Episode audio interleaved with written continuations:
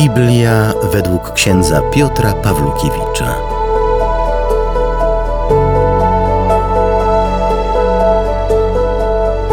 Z Ewangelii Świętego Mateusza. Jezus, widząc tłumy, wyszedł na górę. A gdy usiadł, przystąpili do niego jego uczniowie. Wtedy otworzył swoje usta i nauczał ich tymi słowami. Błogosławieni ubodzy w duchu, albowiem do nich należy Królestwo Niebieskie. Błogosławieni, którzy się smucą, albowiem oni będą pocieszeni. Błogosławieni cisi, albowiem oni na własność posiądą ziemię. Błogosławieni, którzy łakną i pragną sprawiedliwości, albowiem oni będą nasyceni. Błogosławieni miłosierni, albowiem oni miłosierdzia dostąpią. Błogosławieni czystego serca, albowiem oni Boga oglądać będą. Błogosławieni, którzy wprowadzają pokój, albowiem oni będą nazwani synami Bożymi. Błogosławieni, którzy cierpią prześladowanie dla sprawiedliwości, albowiem do nich należy Królestwo Niebieskie. Błogosławieni jesteście, gdy ludzie wam urągają i prześladują was, i gdy mówią kłamliwie wszystko złe na was z mego powodu. Cieszcie się i radujcie, albowiem wielka jest wasza nagroda w niebie.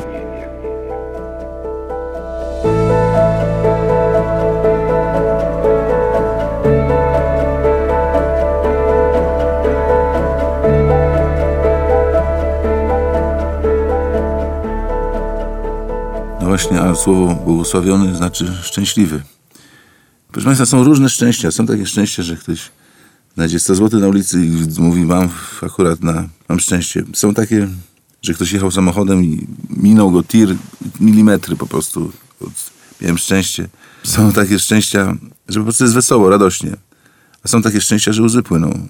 Jest skurcz twarzy i przypominam sobie, kiedy byłem zapraszany przez siostrę do szkoły liceum y, prowadzonym przez siostry na studniówkę. Szedłem, żeby na mszę odprawić, żeby przed studniówką. Szedłem potem na poloneza.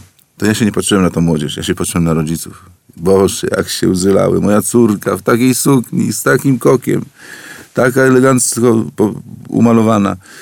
Mój syn w garniturze, w, piękna, w mucha, piękny gentleman. Jak oni się cieszyli, płacząc, płacząc. Bo wiedzieli, ile to było chorób, kupek, karmienia, przewijania, wywyżenia do lekarza, a teraz owoc pięknego młodzieńca. Więc są i takie szczęścia. Myślę, że Chrystus nas wzywa do szczęścia, które będzie oczyszczone z tych wszystkich chciwości, pragnienia zemsty, pragnienia rządzenia, pragnienia skalania swojego serca. Chrystus mówi, pod tym wszystkim jest źródło szczęścia, którego wy tutaj na razie zrozumieć nie możecie. No i przestrzegam, będziecie mieszkać w przedpokoju bądź w namiocie. Ale to, co macie tam na Ursynowie, na Żoliborzu, na Pradze Południe, to nie jest dom. To nie jest wasz dom. To jest przechodni pokój. Przechodni pokój. Ktoś powiedział, życie ludzkie jest to jak nocleg w gospodzie średniej klasy.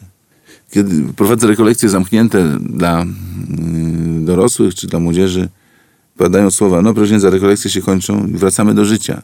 Ja mówię, a może tu jest życie, a tam jest śmierć. Właśnie na, może na rekolekcjach byłeś z sobą, byłeś w porządku, a tam, gdy siedzisz przed internetem i oglądasz różne bzdury, nie jesteś sobą. Trzeba się zastanowić, kiedy ja żyję, gdzie ja żyję, w jakich okolicznościach mogę stracić to życie. Bo to życie to jest świętość, pochodząca oczywiście od Boga.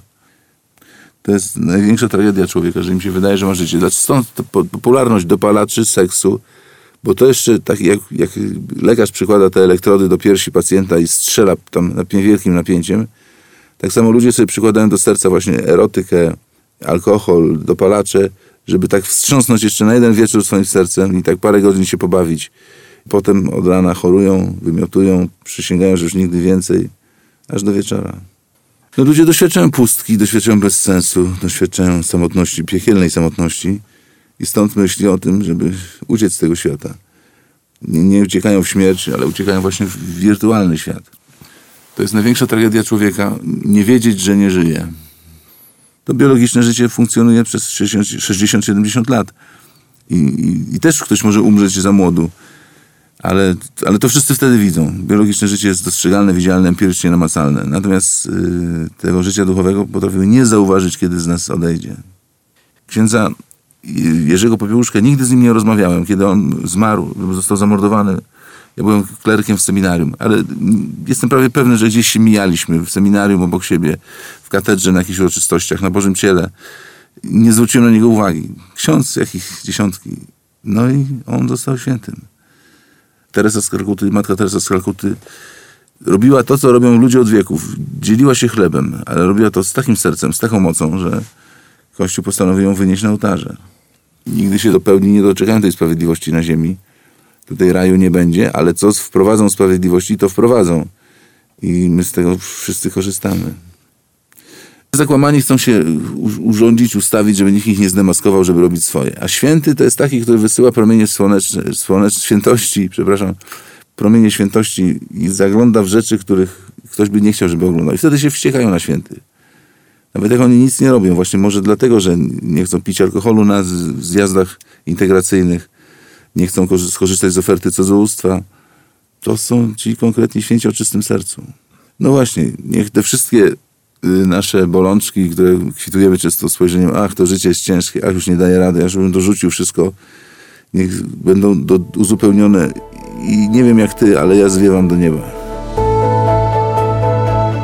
Dofinansowano ze środków Narodowego Centrum Kultury w ramach programu Kultura w sieci.